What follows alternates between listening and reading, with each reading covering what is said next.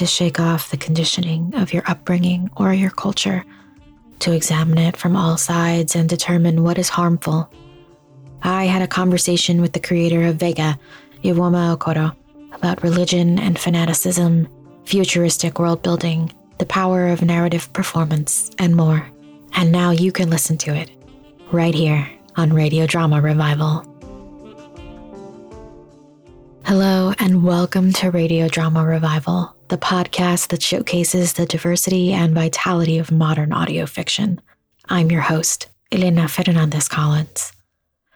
Last week, we introduced you to Vega, a futuristic fantasy world where the best government bounty hunter ever seen must make the decision to track down a terrorist who attacks her family and community.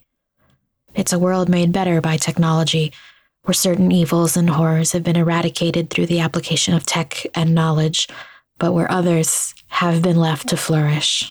Patraxis, where Vega is from, is a place ruled by a techno theocracy where people in service to deified power control the state and the government. It's a highly regarded service and career to be a bounty hunter for them, to track down and kill notorious criminals.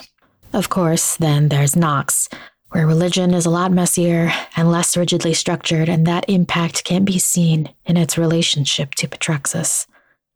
Ivuoma Okoro initially wanted to make TV scripts, but then moved into novel writing for Vega before turning it into a podcast. Her style as a casual friend narrating their favorite movie is electric and engaging, and rather unique in the field of fiction podcasting when it began in our interview, we discuss this storytelling style and the worlds of Patraxis and Nox with Ivuoma so that everyone can have more insight into the thought process and emotions behind the story of Vega. Thank you so much for coming on RDR. Uh, we're really excited to talk with you about Vega. Thank you. Um, Thank you for having me. Yeah. So let's let's get started with a little bit of, of background here. You moved to Los Angeles to become a writer back in 2016, and you mentioned in an interview with Voyage LA that the industry didn't really mesh with what you wanted and needed for your work to flourish. Can you describe a little bit more of what that time looked like and what about the industry didn't work for you? Obviously, Vega is sci-fi adventure and it's like people of color. And I feel like and it's also just like it's kind of it's kind of kiddie like it could be for um, teens um, but it's also dealing with like very heavy subject matter and yeah also just dealing with like things about morality that are that i find interesting. So i feel like when i got to la i really just wanted to be a writer and not necessarily a marketer of myself as a writer. I wanted to actually get to writing stories rather than like doing networking. Um, and granted, not that I'm knocking that, I just feel like it was really hard for me um, to pivot and to have to um, possibly do a bunch of other things before I got to actually write. And so I did a couple of networking things, reached out to people, and had like the kind of lunches where it's like, we are meeting to see if maybe possibly later after we ping each other for years and years if we can work together something like that you know like or maybe I would just be like, you know, these are my goals. And they would give me a list of things to do. And all those things sounded like things that I did not want to do. Or trying to get to places in the industry that I didn't necessarily want to get to. Um, and I knew pretty quickly too that the industry was, you know, white dominated, male dominated. Like those were the people who said yes and who had to be interested in the stories that you're telling. And I didn't necessarily know if the stuff that I um, wanted to tell would be would ever be of interest to those kinds of people. So I've always been like a self starter. I mean, I've always been to the idea of being like, you can just do it yourself. Like if you, if you can do it yourself, you should. Uh, don't ask for permission to do things that you want to do. So, um, very quickly, I landed on the idea of, well, why don't I just make a novel? Novels like so self sufficient. Um, and after doing the novel for a while, which felt pretty pure, like I feel like I still, that's still my dream. I just want to write stories um, but I ultimately ended up making Vega a podcast, as you guys know, and um, and uh, um, I what I love about that is the access directly to the listeners and to people who want to consume the story. Um, Whereas publishing is like that would have been years from now if my first manuscript would have been the one to get to get me an agent and to get signed and to get mm-hmm. out. So it was just so much more quick. And so I I just love it. But I do think that uh even when I think about getting into the industry now or the podcast industry kind of blowing up, like I just don't want to deal with like people who are like just have different agendas for stories and need to market and not necessarily do they care about the kind of things that I care about as a creator and a writer. Mm-hmm. Mm-hmm. Absolutely. What uh, what motivated that that move that you made into making uh, Vega an audio work? So I'm trying to think back now. I think that so I didn't know about like audio dramas. Um, I didn't realize there was a whole like hashtag audio Sunday. You know, like I I didn't know about any of that. I thought I was doing something brand new. But what I had what I had heard of uh, was Maximum Fun show um, Bubble. Mm-hmm. It was like a bubble on Mars, and there were like monster hunters in the bubble, and it was like a full cast production, and it was just so cool. Uh, and I had heard about a couple audio fiction shows prior to that, but they were the kind of full cast shows that didn't have like narration. And I think what really appealed to me about Bubble was mm-hmm. that um, they read the scene directions. And so it had that narrator feel. And I felt like that was a, a lot, that was really accessible for me. Let's get into Vega here.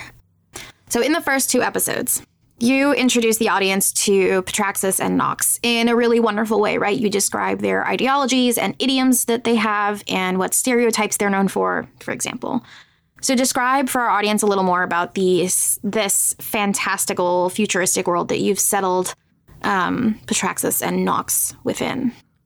My idea for world building really came from this idea of like, you know, global world shaping powers, uh, if religion had been one of those things, and if science had been one of those things, what kinds of nations would we have? So I think a nation like Petraxis is a combination of a nation that is a global, like military, political power that values science and like advancement and like what science can do for the future of the world mixed with like a uh, just like a really intense religion um yeah like a very intense like good bad morality a very drawn line sort of um belief system yeah and then Nox being this place that is everything that uh uh, entity like that would judge, like just being like, not, they don't have it together. They are constantly torn apart by different areas of political strife, as where Petraxis is very unified and everybody believes in the one God. Um, Nox is like very multi, very poly, very diverse, uh, but is torn apart by that, um, by tribalism, and uh, has to deal with that strife. It's it's the you know mm-hmm. the I think for a nation like Petraxis, it's like okay we're gonna we're going to use science to imagine a wonderful future where none of those people exist, you know? And so Nox is like, yeah, like that, or like there's like there's no, no real future in which they will come out and be on top, or you know, be equal. You know, kind of like everybody needs to be us or be gone. Um, is uh-huh. I would say the like the world power stance of um, the country of Petraxis. So yeah, Nox is just everything different from that. Um, yeah, but like an underdog, like you know, I'm hoping in this story to get to a place mm-hmm. where it's mm-hmm. like you understand like these people are not bad, even though the people who were who we started out with and who were following want to paint them that way. So as you describe with Petraxis, um, there's this amazing hybrid of uh, fantasy and sci-fi in Vega that mm-hmm. gives everything a very unreal edge. Um, so why why did you blend these high concept technological structures with the fantastical elements? Like, what's important about that blend in particular? I kind of realized that a lot of storytelling is like kind of writing the kind of story that you want to see, right? So I've always been very interested in, or just like very mesmerized by like high tech and you know, fantasy future that is glistening. I've never been a dystopia, you know, gritty, everything's broken, the world mm-hmm. went through some sort of nuclear fallout and now yeah. it's just you know, scavenging around in the dusty, you know, um, landscape. I like the idea of a future of abundance. Like scientists figured out the problems of scarcity or, you know, some of these resources that were just eradicating, we found ways to make them renewable or things like that. Like, so part of that is just where my imagination wants to go as a creator and what I think would be fascinating and cool to play in. I think, like, for myself, also, when thinking about what would make a cool world, I think about worlds that I have enjoyed, um, I guess, playing in or imagining myself into. Um, I grew up in the 90s. so, like everyone, I like Harry Potter. And that was like one of the first worlds that I was like, wow, this is dope. Like, I want to live here. Um, and when I went back and read them a couple of years ago um, as an adult, I still felt that sense of wonder that J.K. Rowling created with just like playing, you know, Bertie Bott's every flavor beans, just like these random little details that are just so imaginative and fun. And I wanted it to kind of feel like that. Like I wanted um, at least the science and fantasy aspects to create a world that might, for a viewer or a listener, be fun to play in. Um, so yeah, so science and high techy stuff. Like I like the idea of a future that's like fun and cool and seems like, oh, that'd be nice. Um, I, I also heard a little bit ago about this term called a protopia. So as opposed to a utopia or a dystopia, a protopia is like we're a little bit farther. We figured out a little more things in terms of like tech, you know, tech and science and how to, you know, just like we figured things out a little bit more as a world. We're a little bit, a little bit more progressed, but we still all have all the human problems of corruption, capitalism, exploitation. You know, some people were colonized and still feeling the effects of that. Um, so yeah, so that kind of all went into the world building for me. And then um, with the fantasy aspects, which I, I, I guess would be the um, political structure or just like the structure of Vega's government, right? Like she mm-hmm. like works for the government. She's a hunter, like a moral, like a crusader, basically and uh, she kills people for moral reasons and her government like is the top people are prophets and um, priests. Um, and so that to me is interesting. I i come from a religious background where not catholicism but i think um, probably the structure that you that you see in vega would most closely align to that. Um, but yeah it's just this this idea of there's a is there a supernatural um, element to those things? Like, do the prophets hear from the God, or is it just like man pretending that so so they can have authority? You know, like so. Those mm-hmm. are kind of things that I wanted to explore, I guess, in my own religious journey. So you mentioned, um, you know, these these intimate scenes, right? That that Vega has with her uncle, um, and I I really love the relationship also between Galix and Vega as mm. portrayed in, especially as portrayed in episode two, which everyone here has heard, um, with the call with him yeah. uh, in the sky pod. Um, what what's the importance for you of portraying these familiar relationships in the way that you have? Yeah, that's a great question. I feel like like one of the main things that you think of, you know, if someone says this story is about a bounty hunter, um, you think of somebody who's alone and uh, you know, has a has a hard edge, doesn't like people, they're not very sociable, all these kind of things. And I really wanted to portray like this society, like their killers are not like that. Like they are normal. they're just like integrated, you know, it's like it's this elevated normal thing to do. And that she's not some like rogue, you know, like I don't know who you who you might think of like a Boba Fett or like a I'm not very good with Star Wars. I don't even know if that was the right character, but um like a yeah like a you know trained killer who's very stoic and mm-hmm. distanced, but she is a um a family person. Yeah, and so I mm-hmm. think like that relationship with her dad you know for for where the story is going like she's going to have to make some big choices in terms of like am i going to give up my family in order to pursue this thing that i really want to do um, that is against the rules. Um, and I yeah, so I wanted from the very beginning to show like how close she is, and so like like the whole story really like she's. Um, you know, if you're listening through the end of season one, there's a lot of stuff with her with her cousin that becomes like very important, um, which will also be very important through seasons two and three. And then there's stuff with her, you know, like there's going to be stuff with her dad. The the relationship that she had with her uncle, like these are all like the most important relationships in her life.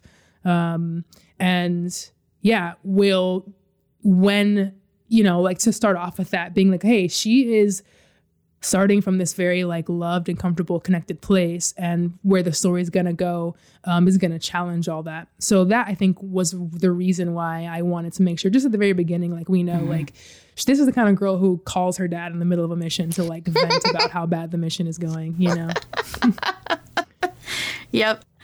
Oh i love that the description of like are you calling me in the middle of a mission? I like the description of like the the parent, like the child who realizes this is the voice of a parent who knows that like, you've yeah, done something wrong. Yeah. yeah. I was just like, like oh yeah. yes, that will resonate with many people. yeah.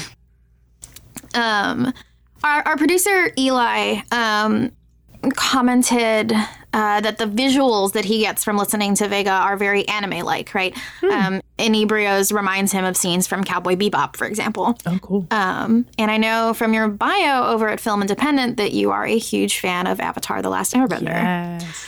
Um, so, first, what are some touchstone medias uh, for you when you are making Vega?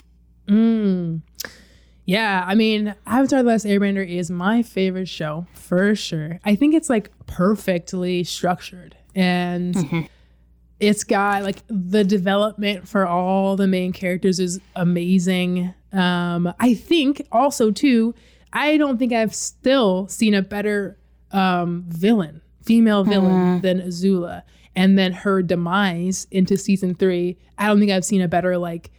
Um, a star ha- is falling sort of thing like this this Big is agree. going down yeah and it's like so well developed and you see it coming and then you see her cracking and it, it's just like so powerful still just to even think about some mm-hmm. of those mm-hmm. visuals so avatar definitely i'm heavily influenced by um i would say um yeah that's like a big one um yeah it's I I think um I have a case of the recentisms, but I I recently consumed She-Ra, uh, the DreamWorks mm-hmm. animated show. I thought that was really, really well structured in terms of um, like a series, like the whole thing just went somewhere and brought everybody with them, you know, sort sort of thing. Yeah, I feel like one of the things though, I do feel like when I tell people that I write sci-fi, they're like, "Well, have you read like pantheon of books?" And I'm like, "No, I I haven't." I feel like I my influence are very sporadic, like diverse. Like one of the, I think one of my favorite books is uh, A Tale of Two Cities, and I just love like the poetic nature of it. Like the the writing, I think is just so strong. So I'm very I'm very impressed by writing that I think is deep and touches on things that feel weighty, and then adventures I just really like. Uh, so I'm linking on a, on more of the names for shows, but um, I haven't seen as much as I should. No, that's okay. I mean, whatever was was the, the touchstone media for you that you were like drawing inspiration from is what it is, right? Yeah. Um, and that's just you know the the vibe that that we got here is that yeah. Eli is like, yeah, I can picture like scenes from anime. Yeah, that's um, so cool. I think I would I would love to hear Eli's recommendations for what I should watch. I feel yeah. like there that, that would be a good list. All right. Well, Eli, you heard it here. Yeah. You need to send. You need to hear, send Ivuoma some some Rex. Eli yeah. also said that maybe Ghost in the Shell, but like I've been recommended that before. Yeah. So there you go. That okay, one. Ghost in the Shell. I'll write that down. Yeah. Just make sure it's not the one with Scarlett Johansson. You know, the, the anime, yeah, not. I heard things like that. Yeah. First. I just want to remind you of the project Radio Drama Revival is hosting with Tandon Productions at their Creative Corner on Instagram. A series of interviews with the writers and actors at Life on Pause, an anthology created in quarantine. You can join us at 3 p.m. Pacific on most Fridays and Saturdays from now until January 24th over at Life on Pause Pod or at Radio Drama Revival on Instagram Live to watch us chat about craft storytelling, and the power of audio during quarantine. Our next is a chat with Marissa Tandon herself on December 18th, and with actor Dallas Seeger on the 20th. That said, let's dip back into our conversation with Ivuoma Okoro.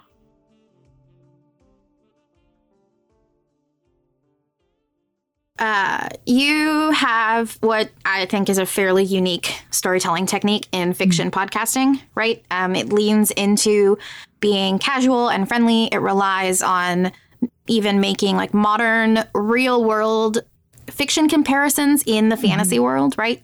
Which Yeah. underscores the feeling of Vega being a story uh, told by a friend. So, first of all, why did you decide to perform Vega in this way? Yeah, I, I think because I didn't know other people were doing things differently. That probably would be the first one. If I had known, maybe I would have um, thought differently. But I'm kind of glad that I didn't know. I'm really glad you didn't know. yeah, so that I um, didn't end up kind of like yeah, like I I like the style that I have, and I think I came to that because all the podcasts that I were listening to prior to making my own were nonfiction ones. So like one of my favorite ones, uh, but it was a New York Times podcast called Still Processing. And it was Oh, that kind of thing where, you know, they're just like talking about different subjects and they're bringing in all these cultural references. So like their two, the two hosts were, are uh, two New York Times culture writers. So they're very culturally adept and um, but also very fun. And the strength of Yeah. the show, I think, is in their personalities and them just like talking about things. And you just want to hear them. Like I wouldn't have never like usually when I listen to an, an episode, it's like something I've never like something like I didn't watch. Like so they're talking about like Tiger King. Like I didn't watch the show, but I want to hear what they have to say about it. You know, like it's like I I don't care what it is. Like I I want to hear them talk. And so um, that's kind of what I, that that was kind of the I guess the quote unquote magic I wanted to capture in the storytelling personality driven like model. Um, Just to have people being like, yeah, like I don't really know or maybe even care about your story, but it's interesting to hear you talk about it. Right. So the effect here in what you've done is that Vega feels at least partially improvised, right? So what does your scripting and performance actually look like? Is it partially improvised? Yeah, that's a good question that I have gotten before. It it is written, all of it, but there are times where I'm what I've written doesn't seem um as off the cuff to me. So I'll like say it in a way that feels more so off of the cuff. But like all of the jokes, like as like especially um the second half of the season, I had to write them all together. Like everything is written like you know, all of the plot stuff, I have to make sure it's like right. Um, but yeah, it is uh, made to feel, it's written to feel spontaneous. Um, so it's, I would say it's like 95% written that way. And then like 5% like throwing things in. I do, and um, maybe this is this has become evident too over this podcast that I'm doing, but I have a little bit of a stutter. So like if I'm trying to say something and it doesn't come out, I have to find another way to say it, you know? Um, so things like that. So if you ever hear me like stutter in Vega, it's because that was a, you know, an improv line. And I was like, you know what? I like the way it sounds. I'm going to keep it in there. It sounds natural to me. So there are times where I choose to keep that in. But most of the time, it's written to sound spontaneous. You do a very good job. Um, you took a hiatus uh, between halves of this season, and of course, the whole time, uh, as you've mentioned in, in previous interviews, you've been working full time in the restaurant industry. Yeah. Um, and I want to give you the space here to talk about your experiences with the financial realities um, in podcasting, especially as an independent producer. Yeah, I'd be curious to know, um, yeah, like other people on your show, how they've answered this question. Cause I feel like my experience has been really tough. I haven't made a lot. And, but then I talked to some folks who seem to be able to spin a living out of doing this. And I'm always intrigued to know how that's happening. And it sounds like for the folks who are, they're really busy doing like 30 shows at once. And I'm like, wow, I don't know if I can or want to do that. um, but for me it has been tough um i i make so i have a patreon that i started um midway through.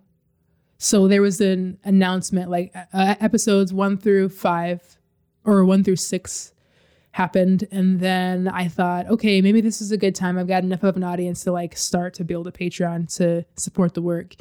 And i did that and it's it's been growing. Like over the time that i did that it has not it, it it's not it's still growing at a pace that I think it's like okay, cool. Like people are still finding it and wanting to support it. Um, and so that has been really the only financial um, income that I've that I've gotten from Vega.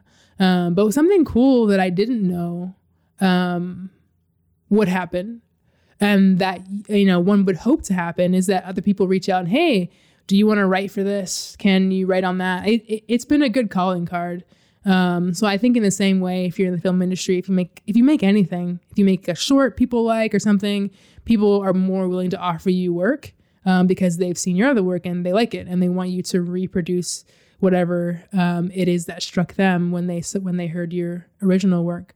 Um, so I think that the um, and then you know I'm I'm sure you know better than I do. Like Hollywood's getting super interested now in like podcasts, you know, indie like they like like the indie podcasters and um, you know. So I, I did get approached by one one of these folks like went up to the Pacific buildings, you know. I don't know if you know the ones in Hollywood that are like in WeHo that are like really big. Like one of them's like yeah. green, one of them's blue, one of them's red. I went into the red one on the on the on the sky platform level, this huge office with these like, you know, oh, man, it's crazy. Like it was like filled with white people. and then I met I, I met with this guy and like two other people. Like the guy was like in his 40s, former exec at some other place, and the the other guys were like in their 20s and they're like the marketing guys and i'm just like wow this is so hollywood and and yeah so like i never would have experienced that had not been for putting vega out there because they had they had heard about it uh, through some means and wanted to talk um so i think i mean and and if that would have worked out who knows what kind of financial benefit that that could have brought um mm-hmm. so i think but yeah, it's really tough. And so currently, I'm I I, I left the restaurant industry um, mm-hmm. in March when COVID happened, and right. I mean, my advice to anyone who would be like, I'm getting into podcasting, and I'm, you know, if they're looking for it to be lucrative, I would say you should find another thing to do. Um, but if they're looking to like for the freedom of telling stories, like I don't think there. I think there are a few better places right now than audio to like tell your story if it if it works mm-hmm. in audio, you know. So I think it's very hard. Right. Yeah. Always consider that that your how to make your story work in audio, and if it can, if the way that you want to say it. What do you want to see happen? Like, what do you what are your thoughts about executives in Hollywood and all these other like major companies that are moving money into fiction podcasting and risk taking yeah. right in this industry. What are your thoughts on that? Man i i would just hope that like so the people that i met with i think they were actually had a really good approach with it um which is they respected indie people and like who the the folks they thought were doing good stuff and they wanted to they were very artist driven um, and i think that that is really awesome and i hope more people who want to take advantage of this new medium. And, you know, I think everyone who has money sees podcasts as like, oh, IP, you know, and I can make this into mm-hmm. a TV show or I can make this into a movie. Like, I would hope that their intent along with that, which I think is fine. I mean, there's a lot, there's a lot of money mm-hmm. in those in those industries, and I think a lot of those things would be awesome TV shows and movies. Um, but I would hope too, kind of like what we were just saying, like if you have a story, like it's audio first, and try to make a good like podcast uh, and like take it take advantage of the audio medium um, and then do what you will with it spinning it off to do your toy your toy brand or whatever you want to you know that it is you want to do but i would hope it's not just about the money at the end of the day but people with money i don't i don't know i don't know it's like it's kind of weird it's kind of a toss up you want to like be able to write the things that they think will sell but you also want to be able to write things that you care about and mm-hmm. hopefully find that spot. You you came on the uh, you were part of the complicating representation mm-hmm. panel at this year's PodTales with me and several other creators. Mm-hmm. Um, and you talked specifically about the portrayal of religious traditions and and religions with political power, right in Vega. That's that's as you've spoken before on this interview, mm-hmm. also. Um, so tell us a little about why this topic was so important for you to weave into the world of Vega. Like, what why are you exploring this in particular? Yeah, I mean, I feel like this is one of those things, right, where um, you start you start off writing a story about a bounty huntress who's killing, you know, this this guy who's attacked your hometown and you ended up you end up writing a story about your like life you know? Like i feel like i'm on my own like spiritual journey and it just like made its way into the world. Like you know i, I feel like it was an unintentional exploration of something and then it became like oh actually this sounds like what i'm going through in my own thinking about like religions with power and like you know i'm used to seeing the world in this certain way because i had this belief you know? And then coming to understand you know people who my religion says are bad or evil or whatever have like labeled in certain ways are not. And you know just like you know I, I i think i was really interested and i and i mentioned this during the panel that we did together. Um yeah like when i read some of the stuff uh, that isis had put out after one of their attacks i was like wow. I can see how belief like what how the things we believe affect everything about our day-to-day lives and the choices that we make. And so if i had a different set of beliefs i might be this person who would advocate for this you know? Um, and does that mean i'm bad or do, you know do, eh, somebody who doesn't believe that are they bad you know? Like and the reason in this letter that ISIS had like claimed this attack, they were like, we killed these people, these people because they are infidels, like they are bad and we're doing a good thing. Mm-hmm. And so it's just like all that. I mean, I've always been a person too who's just interested in ethics and morality, um, things like that. So I think like just talking about what is good, what is bad, I've always enjoyed. And kind of like we were saying earlier with like epic redemption stories of like Zuko, and I think more recently for me, Catra being like, you know, it's easy for these people to be like, you know, at the beginning they're bad and they're they're just bad people or they're making these choices because they're bad or whatever. But like coming to understand the gray area between right and wrong and um, things like that. So I think uh, it, that the religious aspect stuff was very important to me because there are things that I was working out and and and am still working out in my own life. So like season two and what's going to happen in season three, I think they will mirror uh, the the thinkings that I have now about where I am with faith and things like that. So I think that story is still being written too. So I think it'll be interesting to see where it all ends up. I think that's very exciting. Um, one of the things that, at least that I love about stories like this, is being able to see ah, the personal in the fantastic, mm, right? Yeah. Like being able to see the the author's personal touch and like real feelings and experiences. Yeah even if it's a fantastic world, right? And maybe possibly even especially if it is. Yeah. I think that's a very important thing also to do with with sci-fi and fantasy, right? Is to be able to take these questions and put them into this fun, right? Uh, interesting, interesting world. Um, uh, what was the process that you undertook in order to like accurately convey like this discussion about gray areas, right? Morality, especially as in terms of like um, Vega and the way that Vega um, encounters them. Mm-hmm. what was your thinking about how to integrate these questions into the work? Yeah, and and making it flow in this fantastical setting, right? Yeah. So, I mean, a large part of my writing process after a while, when I was like, okay, I'm a writer, I need to figure out how to complete these big stories that I have. I read this book um, called The Art of Dramatic Writing by a author named Le- Lajos Egri. Um, and that book taught me this, I guess, writing principle. And that book is about writing plays. Um, but it taught me about this thing called having a premise, uh, which is basically mm-hmm. a theme. Uh, and so like when you have like a guiding theme, it helps to orient literally everything in the in a play or a dramatic work that you're doing. So I knowing that um, I kind of knew my setting and I kind of knew the plot and knew the characters. I wanted to make sure that every obstacle or just like a lot of the conversations, you know, like plays are all words. And so, like, all the conversations that would happen would be centered around pushing on this theme. And so, my my theme is for Vega is um, active doubt leads to deeper understanding.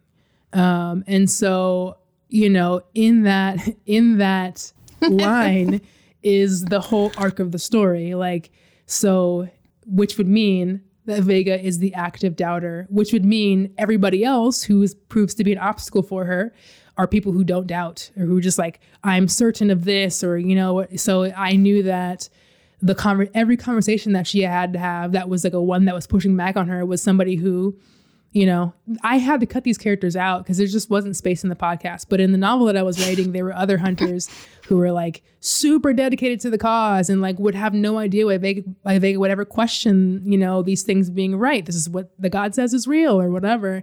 And Vega's like the very presence of her doubts was like threatening to them. In this book, the art dramatic writing, um, the author talks about this thing called a unity of opposites, which is what keeps the story going. And so, you know, every conflict, someone's on one side and someone's on the other. And so, in all of Vega's conversations, and then maybe not all of them, I think in some of her conversations with her cousin later, she becomes on the opposite side of this thing.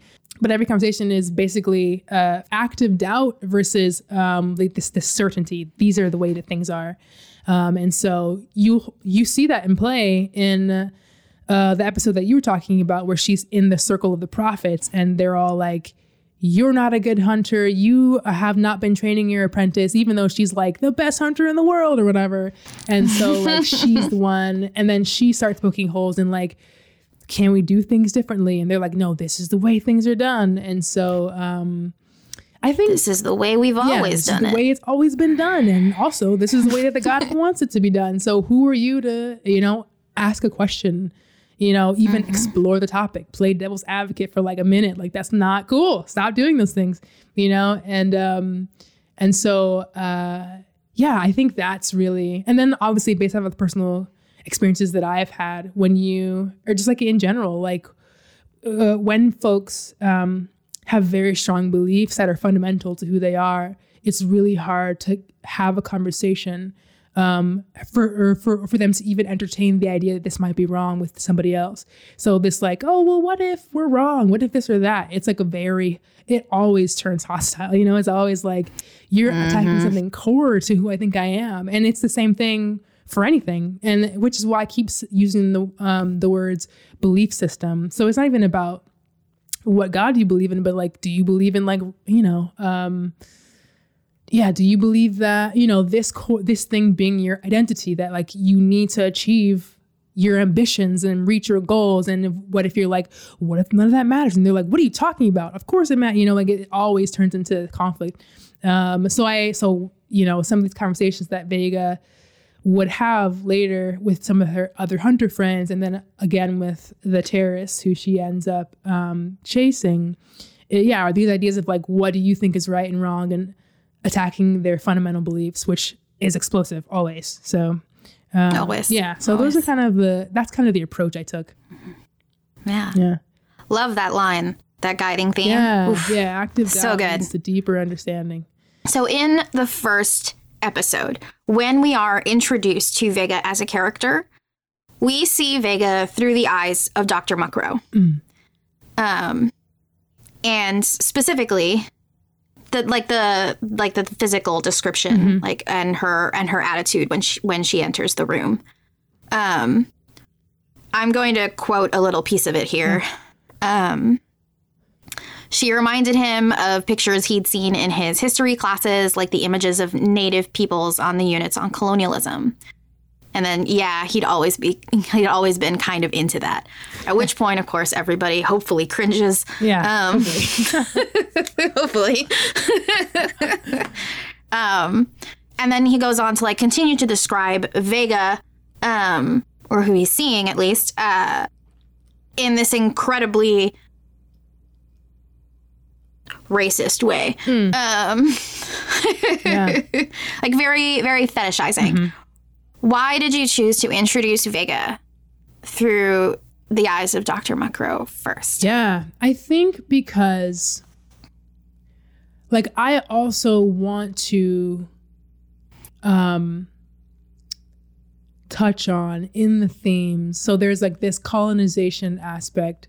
There's this um you know, Vega is I think I think I mentioned I can't remember now, but I think I do mention in that in that description too that she's been like her whole nation is like genetically um modified to be like the bet like the like the peak like peak, you know, biologically pleasing, biologically efficient um, mm-hmm. race, you know? Mm-hmm. Um, so I think in that there was this attempt to be like, okay, this is who Dr. Muckrow sees. And this is also what she's playing into um, in that mm-hmm. first moment as well, like using these powers or whatever, like knowing that if she dresses in this way, she shows up in this way, this is already disarming this man before she has to do anything. Um, and so it was kind of to illustrate this point. He's already fallen under her, you know, these things that she's act- she's actually wearing, um, or these these elements of her identity that he can twist and morph and whatever, like want. Um, and so for me, like Vega's power isn't in beating up the bad guy, like physically, like, uh, you know, having fights. It's in using these things um, to play to people's perceptions of her, you know, the way they can underestimate her, undermine her for various reasons. Um, so I think that was that was part of the reason. Yeah. Mm-hmm. Yeah. yeah. No, it's yeah, great. It's I, very effective. Yeah, and I, I, I, yeah, I think I wondered. Yeah, like there's so much that I wanted to. I think in the book, I, there's a lot more that I touch on with like colonization and like genetic modifying and race, but it's like hard to do that. In like in the first episode too, you'll you'll notice um, a detail that I don't come back to again in the first season, which I wanted to, which is like she's like cleaning up the scene a little bit and she puts on two sets of gloves and she's like a little like grossed out by everything. Like there's so much in that first description of vega that i wanted to tease out. But yeah i think yeah one of the reasons for the Muckrow thing was yeah like i wanted her to him to see her as these like things that she wanted him to see and like to, to think yeah no absolutely it makes the way that you set it up absolutely conveys how powerful vega is yeah cool. like it conveys like her power and like her specialties and what she wants. Yeah. Okay, cool. Very effective. Cool, thank you. yep. You can support Ivuoma's work and Vega at her Patreon, patreon.com slash Ivuoma Okoro. That's I-V-U-O-M-A-O-K-O-R-O. If you like our interviews, tune in next week for our final showcase episode of the season, Desperado, an urban fantasy about death gods on a road trip to kill the Christian god. Radio Drama Revival runs on a million flapping butterfly wings around the world and the creases of your wallet. If you'd like to help keep us afloat and featuring new, diverse, unique fiction podcasts and their creators, you can support us on Patreon at patreon.com slash radiodrama revival. And now we bring you our moment of will. Oh, are we talking anime recommendations? Because uh it's winter. Uh while we're recording this, we are getting close to wrapping up this season of RDR and taking our holiday break. And all of that means that it is time for my annual well, annual my my rewatch of Yuri on Ice. I, I I joke because I rewatch it every time I am sad. So let's talk about Yuri on Ice. This sports anime made some big waves uh, when it came out. It is about an ice skater uh, from Japan who is competing at very, very, very high levels, um, getting close to these like you know big international competitions. When he totally irrevocably bombs. Um, he almost gives up on ice skating until he gets really inspired by his favorite ice skater, uh, Victor, who is from Russia. Long story short, Victor winds up becoming Yuri's uh, ice skating instructor, coach, coach. There's a word for that. It's coach. Uh, and it becomes a, a, a very sweet love story. Now, that is not spoilers necessarily. It is sort of why the show became very popular and very famous, but it's also just really lovely. It's very wholesome. It's very funny. And it is one of the only rom coms I've ever experienced where there is a twist towards the end of the first season so monumental that it changes it changes how the entire first like three fourths of the season work. Uh, when you hit the twist, if you go back and watch everything leading up to this, keeping it in mind, uh, it is a dramatically different show that completely changes one of the perspectives, and I love that. Now, is this is this anime similar to Vega? No, it's not. Uh, but it's lovely and I love it. And I think that it's wonderful. And I think that it's a really great winter watch.